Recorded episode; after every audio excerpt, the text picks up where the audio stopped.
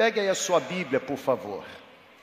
Eu quero ler o texto da primeira carta de Paulo aos Coríntios, capítulo 11, e vou ler a partir do versículo 23. Primeira carta de Paulo aos Coríntios, capítulo 11, a partir do versículo 23. Semana passada eu estive envolvido no treinamento. Existe uma plataforma de capacitação chamada DNA. O que significa DNA? Desafiar, nutrir e apoiar pastores e igrejas na transição para a visão celular. O DNA surgiu em 2010, foi fruto de um projeto de curso de um pastor chamado Wagner Carvalho, um dos pastores na Igreja Batista Central em Belo Horizonte. E o pastor Wagner recebeu de Deus a visão de compartilhar com outras igrejas e outros pastores o que estava acontecendo na Igreja Batista Central. A Igreja Batista Central, no início da década de 90, ela fez então, ou iniciou uma transição pastoral e no início dos anos 2000, precisamente no ano 2000, então ela começou essa curva de transição para a visão celular. Já são mais de 20 anos na caminhada celular e hoje uma igreja extremamente relevante, não apenas no contexto nacional, mas principalmente relevante também para outras, uh, outras cidades, outros países, outras nações. Então, o DNA não é um modelo, o DNA não é um método, o DNA apenas é uma plataforma de capacitação onde princípios são compartilhados para que pastores e igrejas entendam ah, sobre a visão da igreja das duas asas. O que nós somos? Uma igreja que se reúne no prédio, mas uma igreja também que não abre mão da reunião semanal nas casas. Lá na Bolívia, em 2019, ah, eu estive lá fazendo DNA 1, são cinco preleções, e agora nós voltamos, não voltamos em 2020 nem 2021 por conta da pandemia, e voltamos agora para concluir esse trilho de treinamento fazendo o DNA 2. A minha oração é que naquele país, o país da Bolívia, um país tão fechado, um país tão difícil, um país marcado por problemas sociais que nós não temos aqui, que aquele país seja também visitado por um fogo espiritual, a fim de que as igrejas possam experimentar o que nós, de alguma forma, no Brasil, temos experimentado, não apenas uma liberdade para cultuar, mas, acima de tudo, uma liberdade para sermos visitados pelo poder do Espírito Santo. Amém, gente? Ah, uma outra pergunta que eu quero fazer, e é uma consulta. Você tem sido abençoado aqui na segunda igreja? A sua família tem sido abençoada aqui na segunda igreja? Então você tem um compromisso de orar pela sua comunidade de fé. Liderar, pastorear e fazer parte de uma comunidade de fé em crescimento parece ser algo fácil, mas é extremamente desafiador. Desafiador por conta de barreiras internas e mais desafiador ainda por conta de barreiras externas. Então eu peço que você continue orando pela sua comunidade, se envolvendo, amando a sua comunidade, amando os seus pastores, amando os seus líderes de célula e juntamente com eles promovendo a glória do nome de Jesus, como ganhando mais pessoas para o reino de Deus. O nosso chamado é fazermos discípulos para Jesus e nós encontramos nas células a melhor forma de sermos obedientes à grande comissão que recebemos de reproduzir o caráter de Deus em outras pessoas. Pegue a Bíblia, por favor, vá comigo lá na primeira carta de Paulo aos Coríntios, capítulo capítulo 11. Eu vou ler a partir do versículo 23.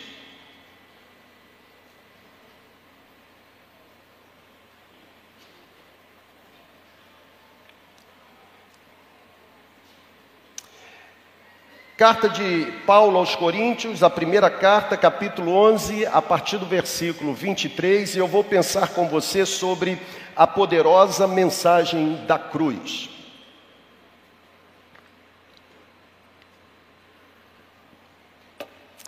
A Bíblia ela diz assim: acompanhe a leitura, por favor.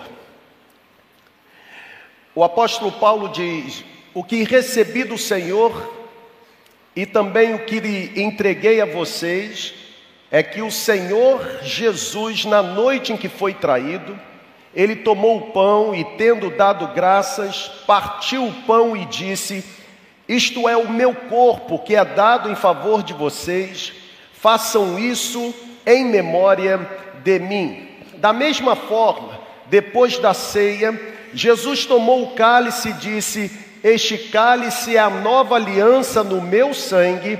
Façam isto sempre que o beberem em memória de mim, porque sempre que comerem deste pão e beberem deste cálice, vocês devem anunciar a morte do Senhor até que ele que ele venha. Hoje é um dia especial para nós. Hoje é dia em que nós nos reunimos enquanto comunidade de fé para celebrarmos a ceia. A ceia é uma cerimônia simples, porém profunda em significado. A ceia ela não produz para nós qualquer poder espiritual. A ceia não é para nós a materialização do corpo ou do sangue. Nós já aprendemos que a ceia nada mais é do que um memorial, uma representação de algo que marca a nossa fé uma representação de algo que marca a nossa caminhada cristã. Quando a gente pega o pão e celebra o corpo de Cristo, a gente não está, de alguma forma, dizendo que esse pão que a gente vai ingerir é o corpo de Cristo, mas apenas uma representação, um simbolismo do corpo que foi dado por nós na cruz do Calvário. Quando nós pegamos o cálice e bebemos o suco de uva que está no cálice, é óbvio que nós não acreditamos que este suco de uva produz um poder espiritual, um poder diferenciado, que o suco de uva me limpa do pecado. É, é interessante. E aí eu queria que você, você pegasse com muito carinho, porque tem muitos cristãos que eles passam o mês todo no seu calendário ah, priorizando algumas atividades, e entre as atividades que eles priorizam é exatamente o que eles chamam de domingo da Santa Ceia. Eles dizem assim: hoje eu não posso faltar, porque hoje é o domingo da Santa Ceia. É como se participar do domingo da celebração da ceia fosse redimir de toda a culpa cometida ao longo do mês, ou se participar do domingo da celebração da ceia, fosse conferir algum tipo de bênção superior, o que nós fazemos mês após mês é apenas uma lembrança, é nos voltarmos para o sacrifício que foi feito por nós na cruz do Calvário. E é óbvio que o que limpa o homem dos seus pecados não é suco de uva que distribuímos numa celebração celebração, mas o que purifica o homem do seu pecado é o sangue de Cristo Jesus que foi vertido na cruz do Calvário. É por isso que hoje pela manhã, tendo como a oportunidade, a celebração da ceia, eu quero novamente olhar para esse texto, eu quero voltar com você na orientação de Paulo. Paulo está escrevendo para a igreja dos Coríntios, e Paulo escrevendo para a igreja dos Coríntios, Paulo faz uma orientação. Paulo diz que o que ele recebeu do Senhor, ele também iria transmitir para a igreja dos Coríntios. Paulo não está dizendo que aprendeu com um discípulo, com uma escola teológica. Paulo diz o que eu recebi, da mesma forma eu transmito na noite em que Jesus foi traído, estando com os seus discípulos, pegou o pão, deu graças, agradeceu, partiu o pão, distribuiu e disse: Este pão representa o meu corpo que será dado por vocês na cruz do Calvário. E Paulo continua dizendo que, semelhantemente, ou seja, da mesma forma como fez com o pão, Paulo diz que Jesus também procedeu com o cálice após ceiar, pegou o cálice e disse: Este cálice representa o sangue do Novo Testamento. Façam isso em memória de mim, por quê? Porque todas as vezes que vocês comerem deste pão e todas as vezes que vocês beberem deste cálice, vocês devem proclamar a morte do Senhor até que ele venha. Olha para cá. Existe um propósito na celebração da ceia. E o propósito na celebração não é me sentir mais santo. Hoje eu vou no domingo porque hoje é o dia da santa ceia e eu vou me purificar. Não, Paulo diz: todas as vezes que vocês se reunirem para comerem do pão ou beberem do cálice, vocês devem anunciar. Anunciar o que? Vocês devem anunciar a morte do Senhor até que ele venha. É, é por isso que eu quero, juntamente com você, pensar sobre a poderosa mensagem da cruz. Porque a cruz para nós não é um mero símbolo. A cruz para nós não é algo esvaziado de significado. A cruz para nós não é um mero acontecimento em algum momento da história ou da linha do tempo. Segundo os historiadores, na antiguidade não existia morte mais terrível não existia morte mais temível do que a morte na cruz ou a morte de cruz. Os historiadores eles afirmam que a morte na cruz ela, ela não acontecia imediatamente. A morte na cruz era lenta, lentamente o crucificado, agora com dores insuportáveis e havendo a sua vida chegando ao fim. Era um martírio, era um sofrimento. E, e apenas para enriquecer um pouco o seu conhecimento, vale, vale a pena pensar que a grande diferença entre o Saulo de Tarso e o Paulo, o apóstolo que se encontrou com Jesus a caminho de Damasco e se transformou ou foi transformado no homem que pregou e viveu intensamente a mensagem da graça, a grande diferença entre Saulo e Paulo foi exatamente a sua avaliação quanto à pessoa de Jesus e principalmente o significado da morte de Jesus na cruz. Eu sei que você é um estudioso da Bíblia perspicaz. Eu sei que você já leu o Novo Testamento todo, e porque eu tenho certeza que você conhece muito bem a Bíblia que você carrega, eu vou dizer algo que você já sabe: nenhum dos doze discípulos foram capazes de enxergar ou descrever, biblicamente falando, a morte de Jesus como o apóstolo Paulo assim o fez. Porque a visão que o apóstolo Paulo tinha sobre o Cristo crucificado, ressurreto, era uma coisa formidável. Para Paulo, a morte de Jesus na cruz é a expressão máxima do amor de Deus na reconciliação dos homens. Quando a gente ler as páginas do Novo Testamento, Fica claro, fica evidente que na cruz Jesus se preocupou com seu relacionamento com o Pai, na cruz Jesus se preocupou com seu relacionamento com as pessoas que creram nele, na cruz Jesus se preocupou com o relacionamento nas, com as pessoas que creriam nele, ou seja, na cruz Jesus assumiu mesmo, materializou, expressou, de alguma forma deixou exposto a manifestação dele sendo ungido de Deus, o Messias enviado da parte de Deus para redimir a humanidade de toda a punição do seu pecado. Eu não sei qual é a mensagem que você carrega com você sobre a cruz de Cristo, mas naquele momento de martírio, marcado por uma via cruzes, naquele momento de martírio, marcado por zombaria, marcado por, ah, me permito uma expressão popular e vulgar, marcado por esculachos sociais, a Bíblia diz que o Filho de Deus não suplicou para que as suas dores fossem aliviadas. No momento terrível da cruz, o que nós vemos é um Jesus pronunciando o seguinte: Pai, perdoa-lhes porque eles não têm a mínima noção do que estão fazendo. Ou seja, o Rei dos Reis, o Filho de Deus, o ungido de Deus, o Messias do céu, ele transformou a cruz em trono e daquela cruz pronunciou palavras reais, palavras espirituais que nos ensinam grandes verdades ainda hoje. Sabe, gente, Jesus estava cravado na cruz. Cravado na cruz, Jesus estava esgotado por conta dos maltratos, terríveis maltratos impostos pelos soldados inconsequentes da época.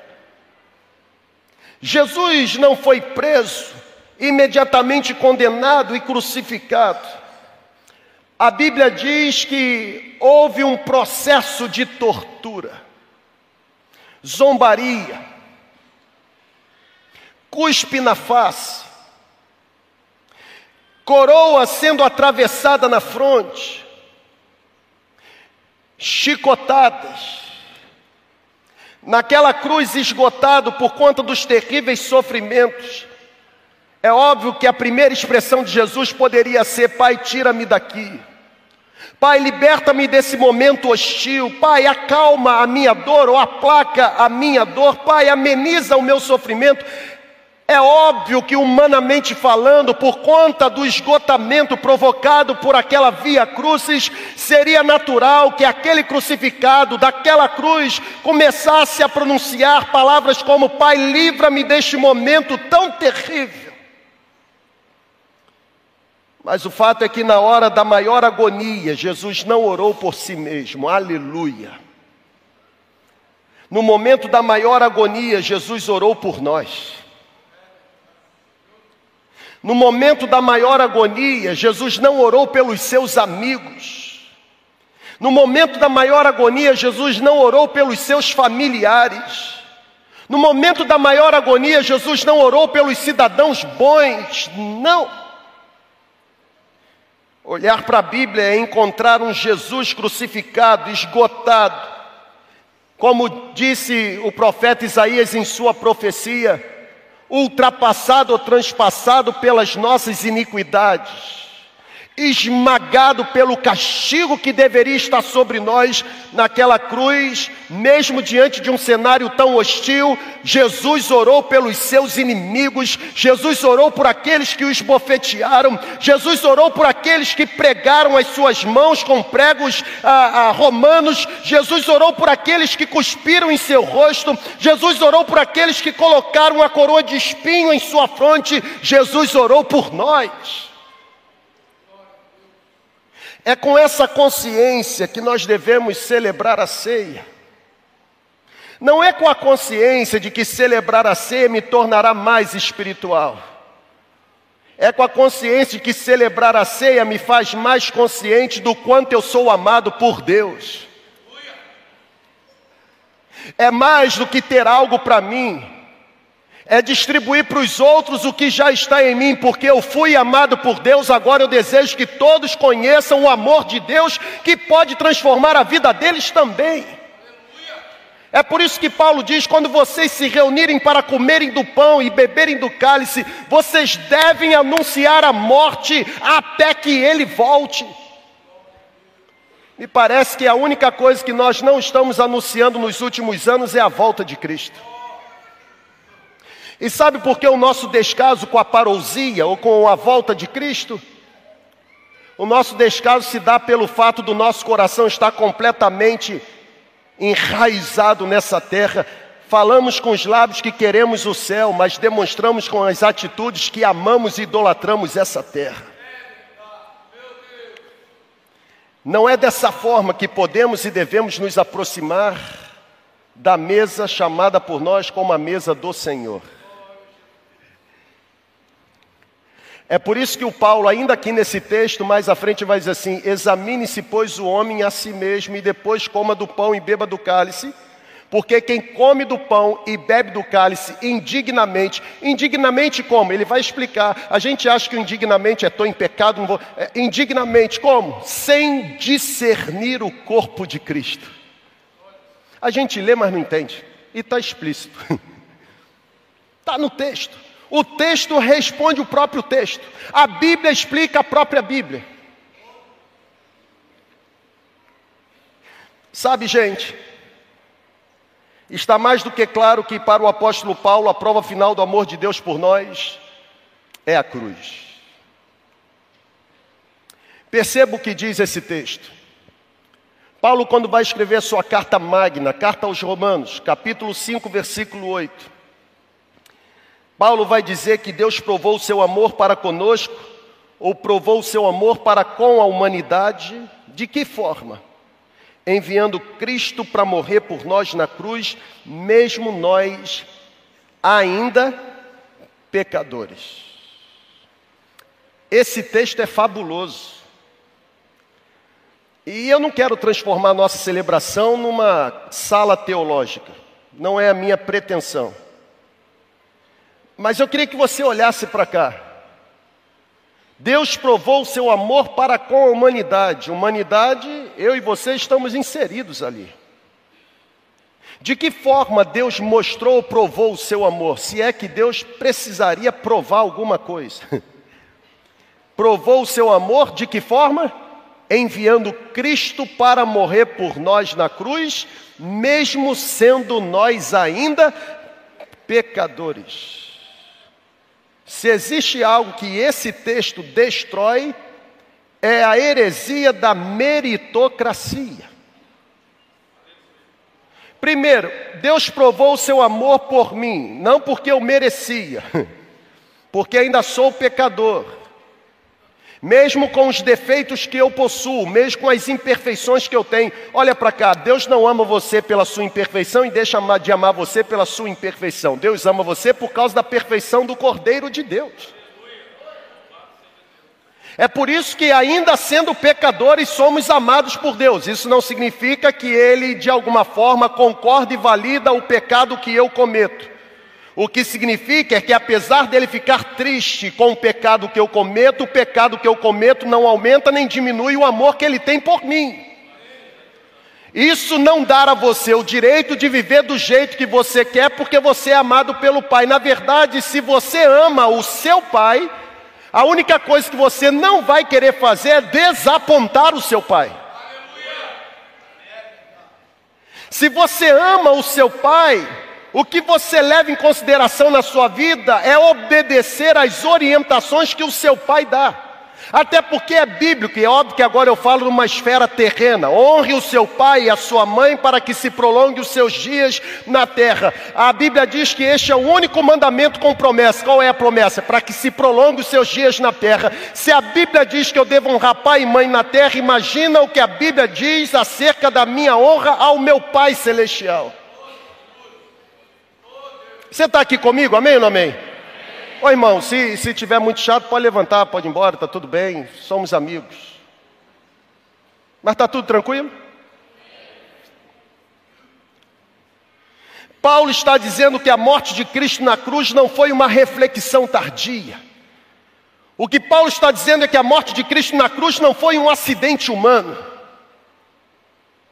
Lembram-se de Pedro? Ninguém vai tocar no Senhor. Pedro, guarda essa espada. Como é interessante olhar para Pedro e olhar para a gente, porque a natureza é a mesma, a gente não entende nada. A gente passa o tempo todo com Jesus e não entende nada. Mas a gente não entende não é porque Jesus não ensina, é porque a nossa atenção está voltada para outra direção. Eu passei tanto tempo com você, Pedro, e você ainda não entendeu que é necessário que o filho do homem seja crucificado? Você não se lembra, Pedro, do que aconteceu lá quando, na, na época de Moisés? Você não se lembra de todas as profecias que percorreram o período profético? Guarda a espada, Pedro. Se eu quisesse, eu pediria, o meu pai agora iria me socorrer mas é necessário que isso aconteça. O, o, que, o que o Espírito Santo está nos ensinando aqui, olha para cá, é que a cruz de Cristo não é uma reflexão tardia, a cruz de Cristo não foi um acidente humano, o Calvário, ele, ele não foi uma surpresa para Jesus, a morte de Cristo na cruz, ela foi uma determinação divina e não uma execução humana. O próprio Jesus, quando esteve diante de Pilatos, questionado por Pilatos se ele era o rei dos judeus, o próprio Jesus disse: Pilatos, eu só estou aqui porque o meu pai permitiu. Você só me tem aqui porque o meu pai autorizou. O próprio Evangelho de João, capítulo 10, diz que Jesus, sendo o Cordeiro de Deus, ele tem o poder de dar a vida e de retomar a vida a hora que ele quiser, porque essa autoridade, esse poder ele recebeu do Pai. A morte de Cristo na cruz foi uma tarefa dada por Deus e não uma opção humana. É impressionante olhar para a morte de Cristo na cruz ou a trajetória da crucificação e ter certeza que até os piores momentos da nossa vida Deus sabe como conduzir. Porque quando prendem Jesus no Calvário e colocam aquela cruz fincada na entrada de Jerusalém, fora dos muros, e colocam em cima a expressão em ri, Jesus Nazareno, Rei dos Judeus, em três idiomas distintos, aqueles homens perversos, maquiavélicos, malvados, eles estavam imaginando o que nós vamos fazer com que esse Cristo seja, receba zombaria, ele agora será envergonhado, ele será humilhado, que eles não sabiam e que eles estavam escrevendo o primeiro folheto evangelístico da época.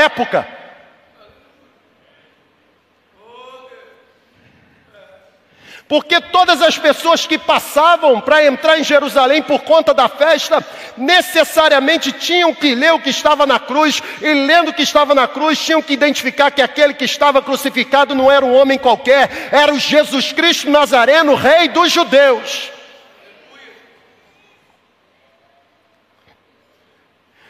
O reino do inferno conspirando. Nós vamos vencer, ele vai morrer. E Deus conduzindo o processo da história. Oi, irmão, isso aqui não está no script nem no meu sermão, mas aqui, deixa eu abrir um parênteses para você. Fique tranquilo, nem todo sofrimento é para destruição nem toda via crucis é para derrota. Fique tranquilo. Você não consegue explicar a maldade do coração do homem, mas você pode descansar no poder do Deus que conhece toda a história. A crucificação aconteceu não porque o coração do homem desejou. A crucificação aconteceu porque Deus estabeleceu. Era preciso que o cordeiro fosse sacrificado. É com essa consciência que a gente precisa se aproximar da mesa. Foi por causa da morte de Jesus na cruz, e somente por causa da morte de Jesus na cruz. Na verdade, deixa eu corrigir a oração, tirar o verbo do pretérito e trazer para o presente. Não foi. É por causa da morte de Jesus na cruz que eu e você podemos dizer com certeza e com muita esperança que agora, nesse exato momento, nenhuma condenação há sobre nós, porque o sacrifício de Jesus na cruz nos alcançou. É só por causa disso. Não é por causa da estabilidade econômica, não é por causa da harmonização governamental, é só por causa da morte de Cristo na cruz. Eu queria que você celebrasse a morte de Cristo na cruz. Eu queria que você celebrasse.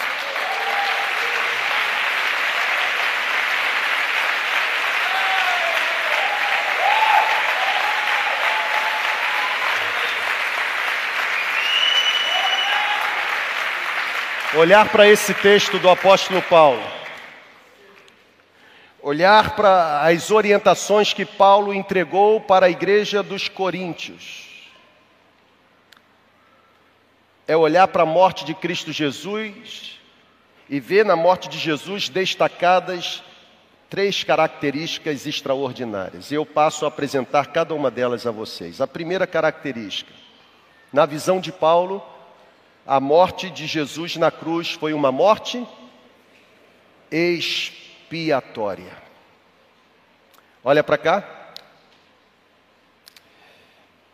Em várias referências, Paulo associa a morte de Cristo com o ritual e conceito do sacrifício do Velho Testamento. Eu vou repetir. Em vários textos paulinos, ou escritos pelo apóstolo Paulo,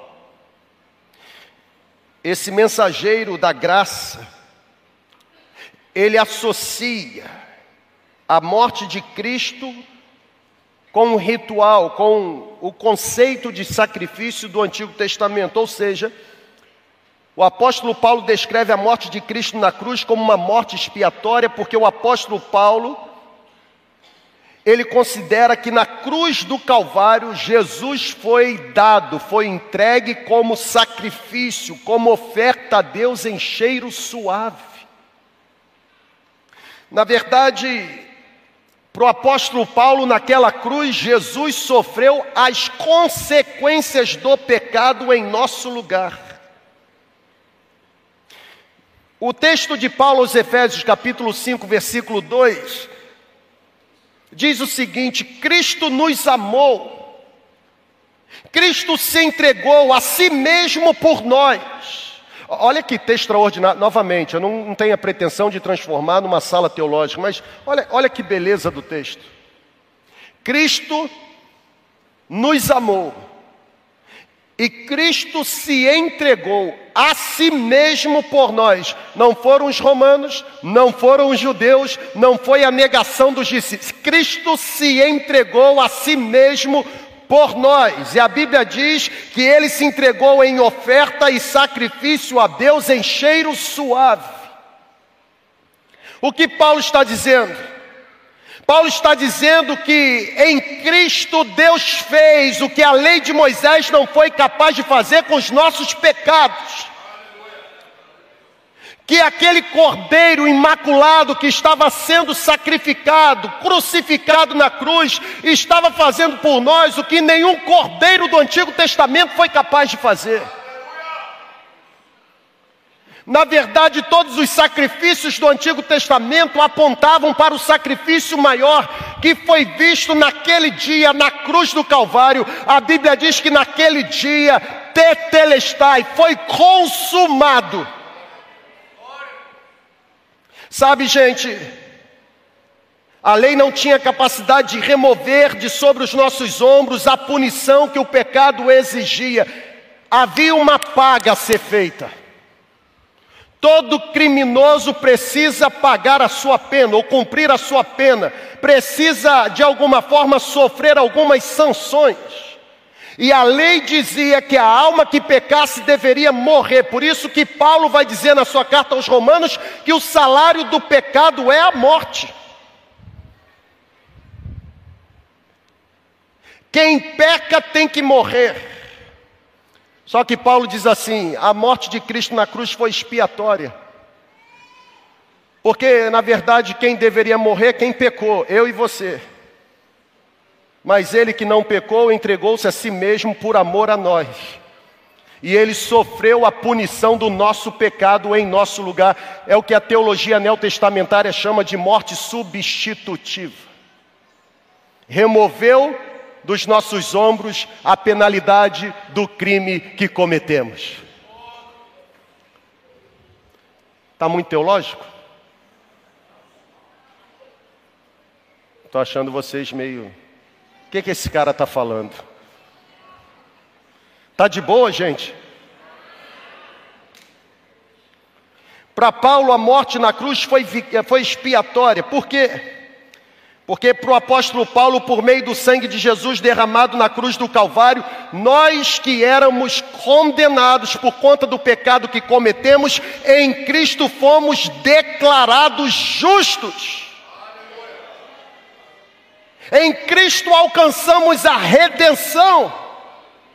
Em Cristo fomos libertos da punição do pecado. Nós que deveríamos permanecer presos, presos na prisão do pecado, Cristo rompeu com os laços da morte e destruiu toda a porta de aço da prisão do pecado e disse: Por causa do meu sacrifício, vocês estão sendo declarados justos.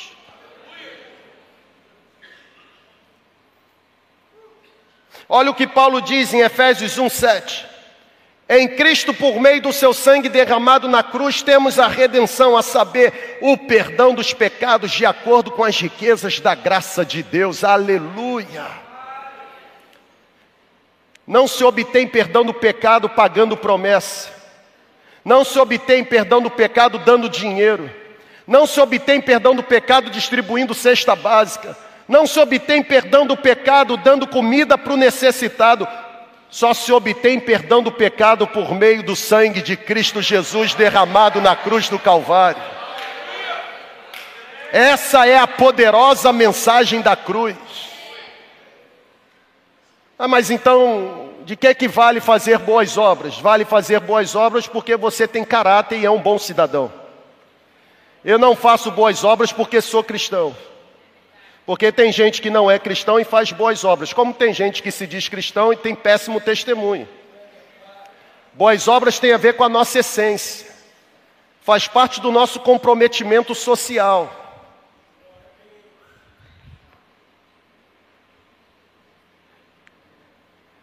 Salvação, gente, não vem do braço humano. Cruz do Calvário. Através da morte de Cristo na cruz, Deus fez por nós o que nós não somos capazes de fazer por nós mesmos. A Bíblia diz que Jesus foi crucificado exatamente no meio de dois ladrões, dois delinquentes. Um arrependido e o outro soberbo. Tem gente de todo tipo em todo tempo.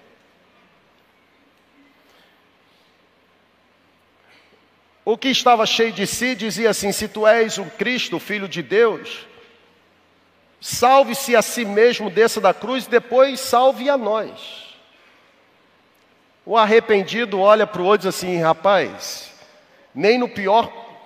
Vê se isso não é um retrato de algumas pessoas no tempo atual. Nem no pior momento da sua vida você quebra esse nariz, cara. Continua arrogante, prepotente. Nós estamos aqui porque nós fizemos por merecer, nós somos ladrões. Mas este homem é justo, nenhum mal fez. Cristo fez por nós o que nós não somos capazes de fazer por nós mesmos. Se o ladrão tivesse capacidade de se salvar, ele teria de alguma forma descido daquela cruz. Mas a Bíblia diz que ele não foi capaz de fazer por si mesmo o que gostaria, ao ponto de olhar para Jesus e, disse, e dizer: Lembra-te de mim quando entrares no teu reino. E a resposta foi: Hoje. Lembra do texto? Agora nenhuma condenação. Hoje você estará comigo no paraíso. Deixa eu dizer uma coisa para você. Não confunda regeneração com santificação. Ah, eu vou transformar em sala teológica de novo, né? Mas isso é interessante. Porque regeneração é o novo nascimento. Regeneração é diferente de conversão.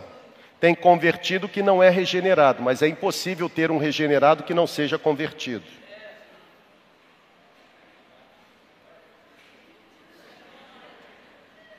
Exemplo. Convertido é mudar atitude, hábito. Regenerado é mudar a feição da mente. Nem todo convertido é marcado por arrependimento, e arrependimento é metanoia, mudança na mente. Então, regeneração é sofrer o processo do novo nascimento. A Bíblia diz que quem está em Cristo se torna uma nova criatura. Não significa dizer que uma vez que você está em Cristo e se tornou uma nova criatura porque nasceu de novo, imediatamente você está completamente pronto para ser a expressão exata do. Você continua com os seus defeitos de fábrica, tendo que dominar esse velho homem ou essa velha mulher ranziza que existe dentro de você e que atormenta você, fazendo com que você peque todo dia e não sendo a expressão exata do caráter de Jesus. Não confunda novo nascimento com santificação.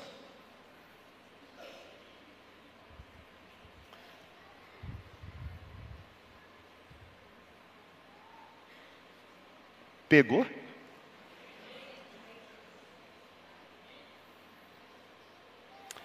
O que eu estou tentando me esforçar para dizer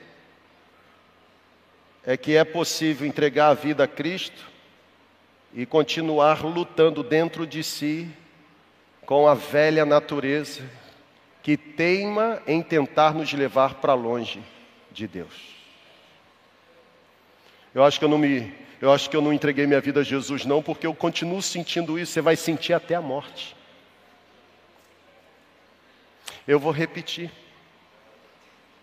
Você vai sentir até a morte. Pessoal, olha para cá.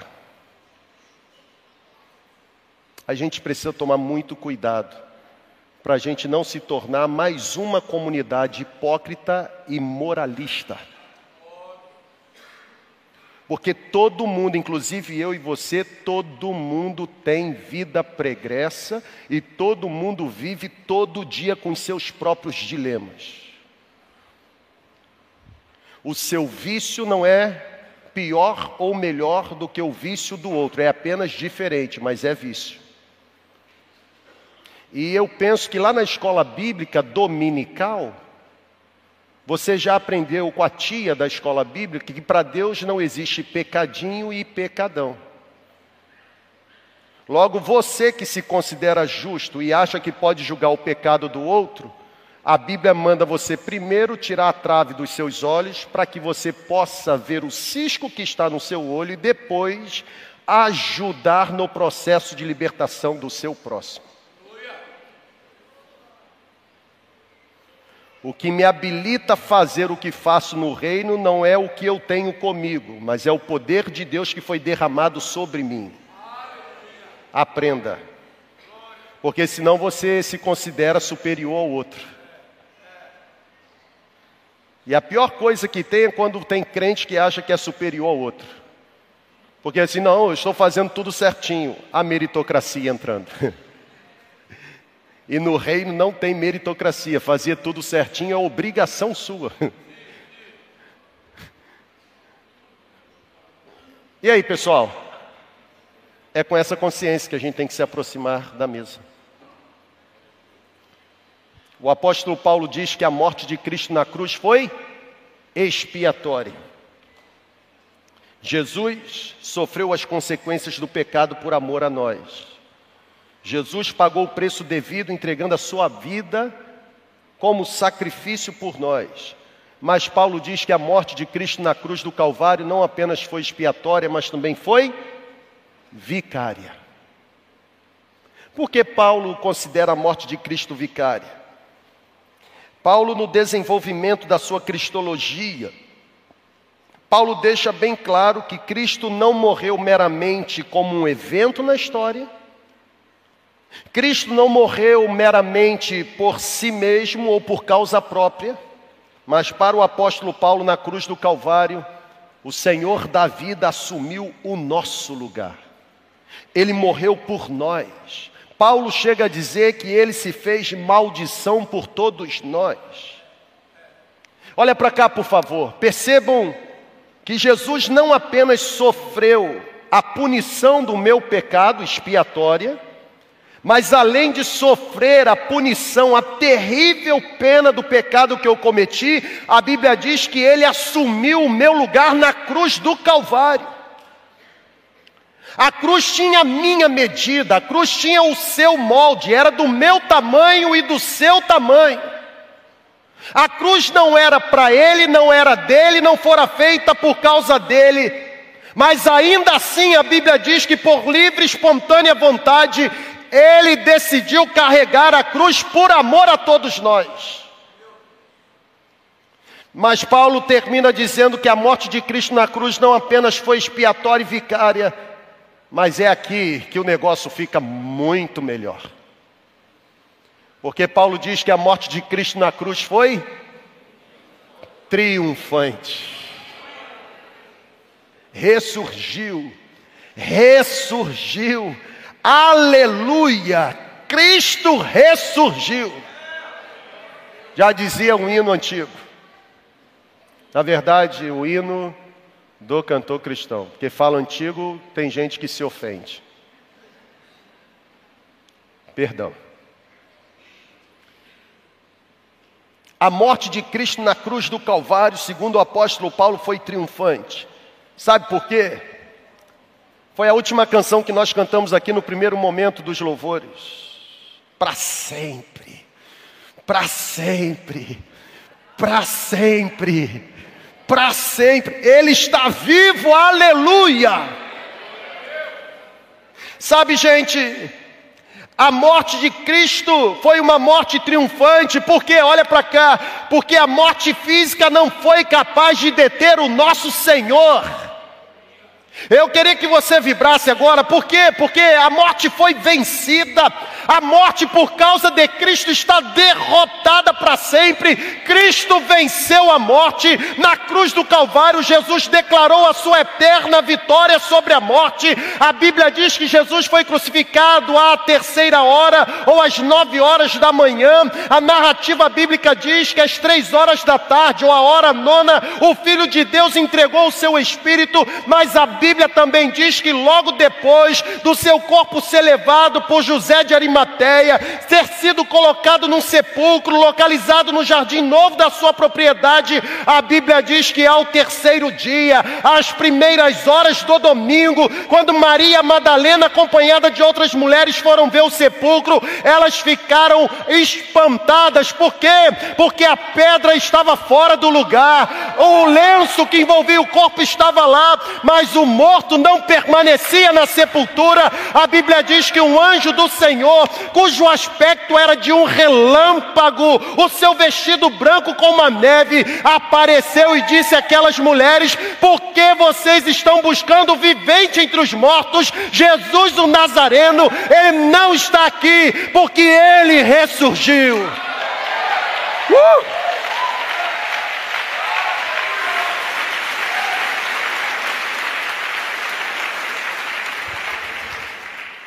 Sabe, gente?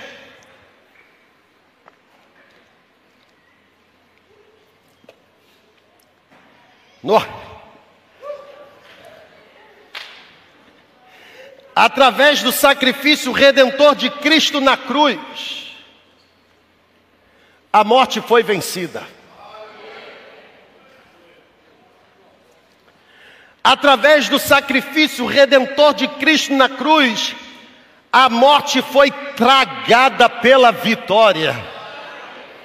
O apóstolo Paulo, no seu cântico de vitória, diz: Morte, onde está o seu aguilhão? Morte, onde está a sua vitória? O aguilhão da morte é o pecado, a força do pecado é a lei, mas graças a Deus que nos dá vitória por intermédio do nosso Senhor e Salvador Jesus Cristo. Na cruz do Calvário, Jesus sofreu a punição dos nossos pecados, morte expiatória. Na cruz do Calvário, Jesus assumiu o nosso lugar, morte vicária.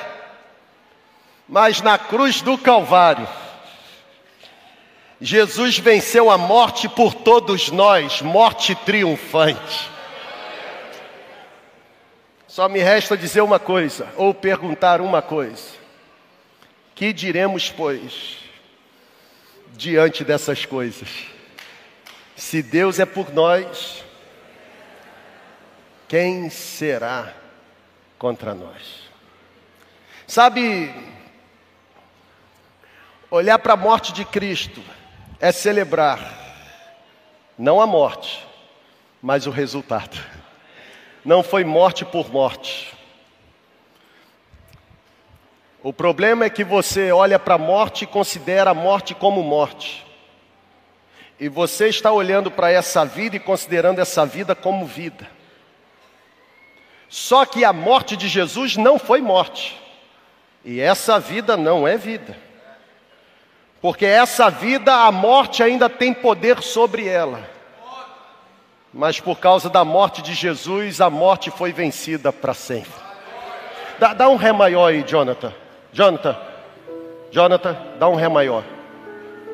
Cara, eu vou agora lá no fundo do baú. Não, não você, você vai brigar comigo depois. Mas me veio agora à mente. Essa aqui nem meus pais conhecem. Nem você. É só dar o ré, irmão. Ele venceu o amor. Tá alto demais. Dá lá maior. Ele venceu a morte. Você estava em lá, irmão? Deus me livre, dá dó. Ele venceu a morte por amor a todos nós. Não sabe tocar, irmão? Fá maior. Dá Fá. venceu a sua vida para cumprir plano de Deus. Dá licença.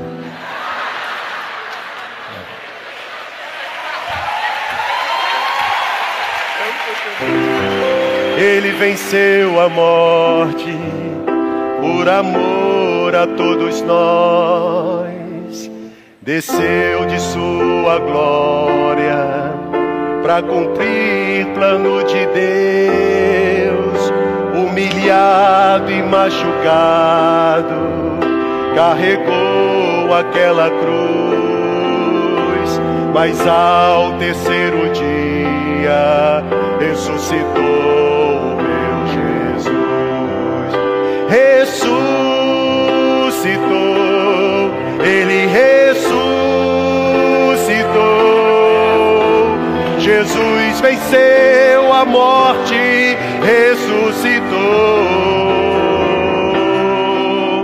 Ressuscitou, ele ressuscitou. Jesus venceu a morte,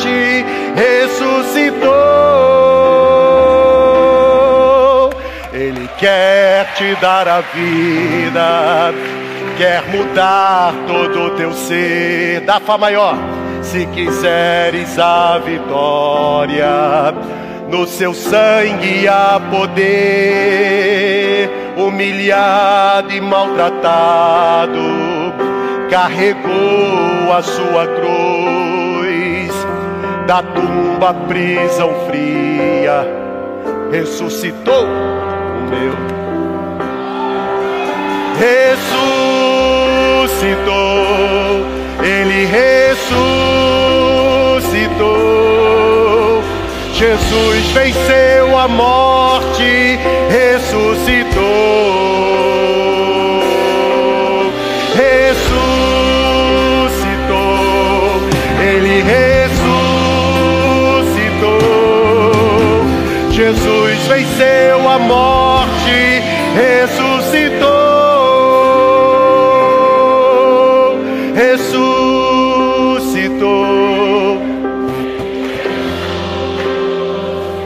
Jesus venceu a morte, ressuscitou.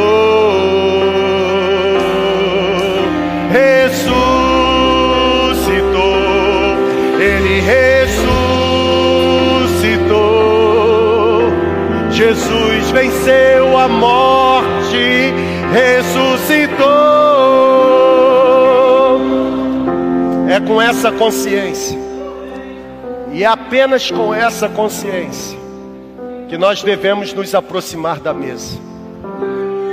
A mesa chamada por nós como a mesa da ceia, a mesa que chamamos como a mesa do Senhor a mesa que reúne os elementos que marcaram aquele dia: pão e cálice. Essa mesa não deve ser, de alguma forma, utilizada por nós como uma autoprojeção, como o recebimento de uma bênção maior. Existe um significado.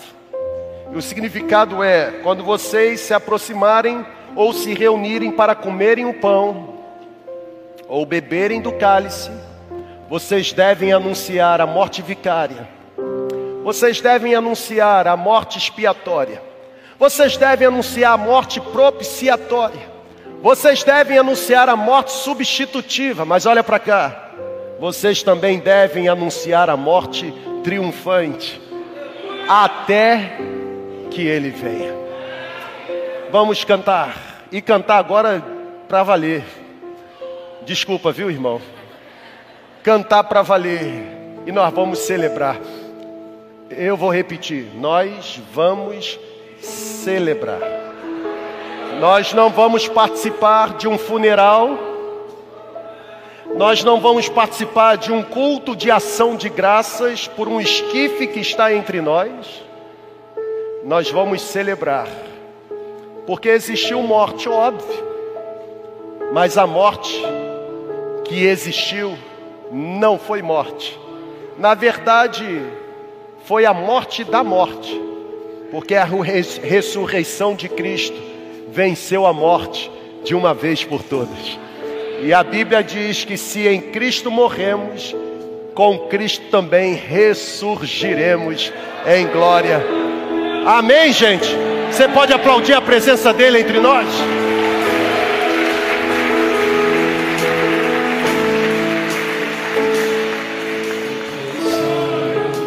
Leva-me além todas as alturas, onde ouço a tua voz, fala de tua justiça e pela minha vida, Jesus.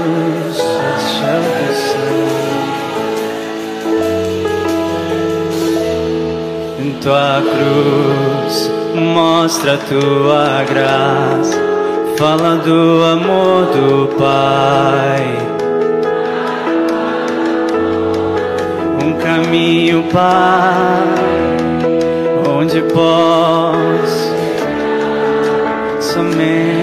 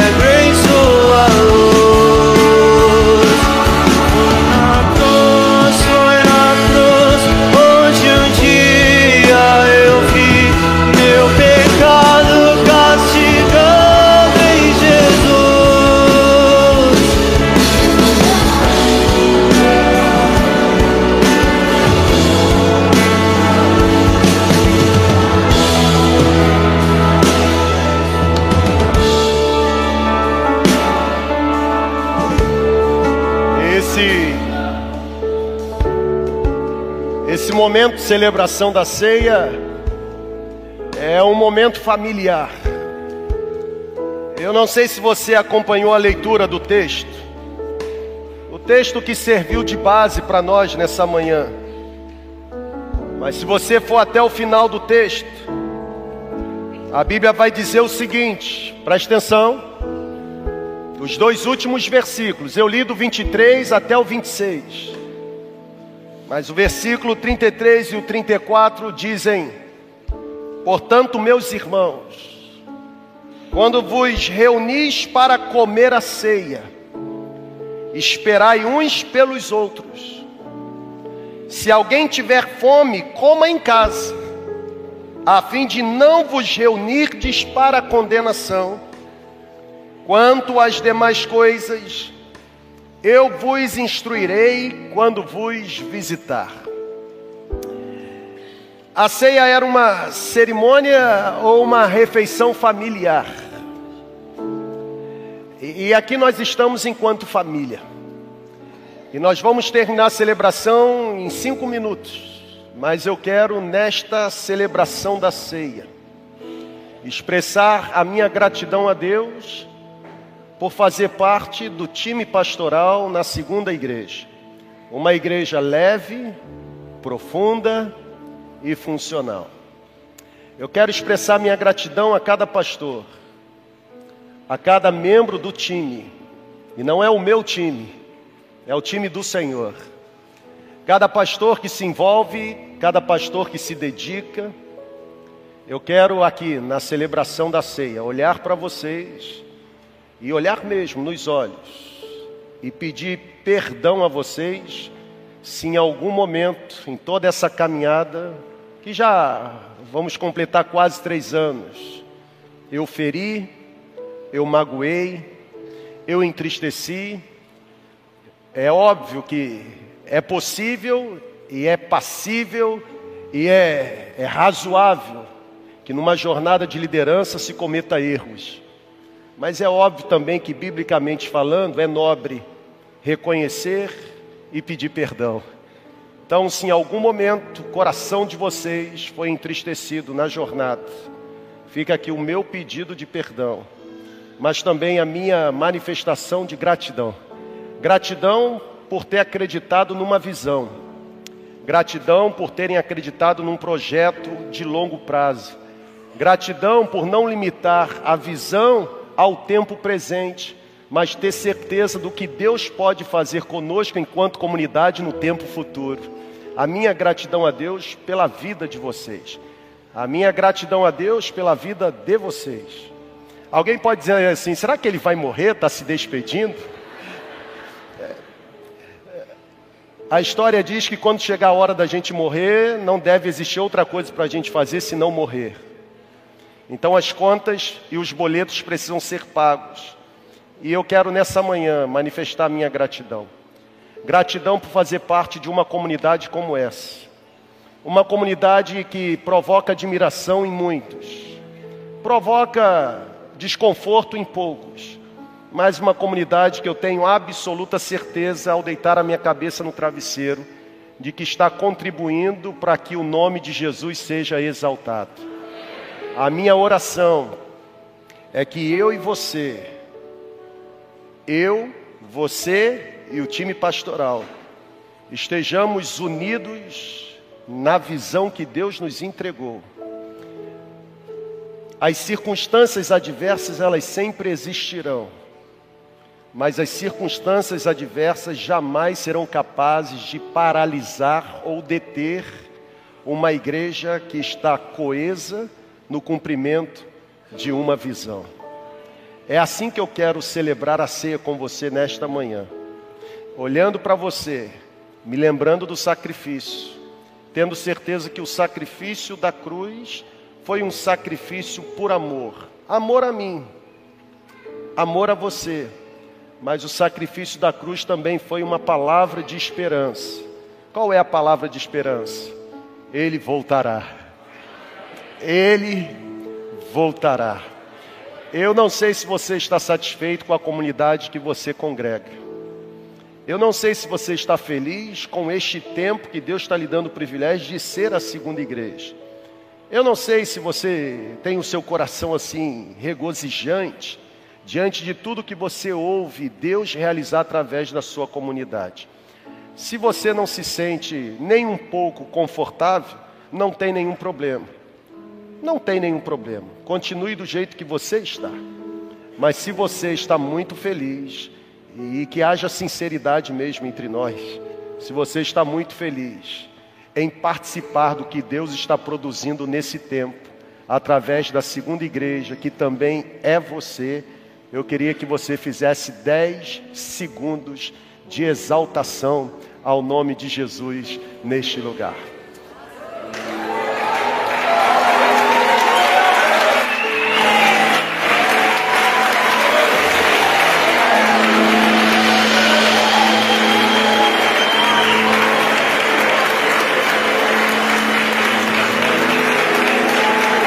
A Bíblia diz.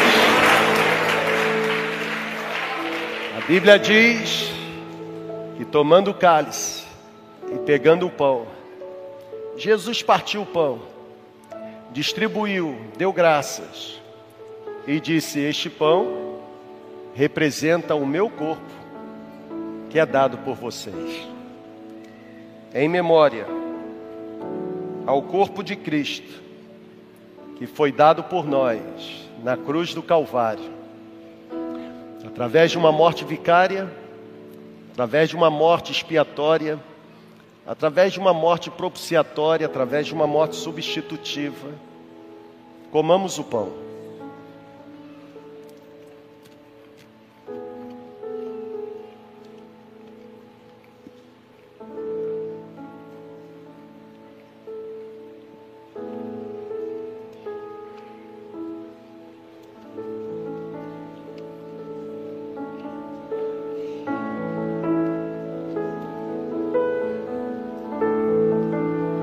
Semelhantemente, depois de ceiar, a Bíblia diz que Jesus pegou o cálice e disse: Este cálice é o sangue do Novo Testamento, da nova aliança. Façam isso todas as vezes que vocês se lembrarem de mim. Que todas as vezes que vocês se reunirem para comerem o pão ou beberem do cálice, vocês devem anunciar a minha morte, ou a morte do Filho de Deus, até que ele, até que ele venha. Em memória ao sacrifício vicário, expiatório, propiciatório, substitutivo, porém, em memória ao sacrifício triunfante na cruz do Calvário. Bebamos.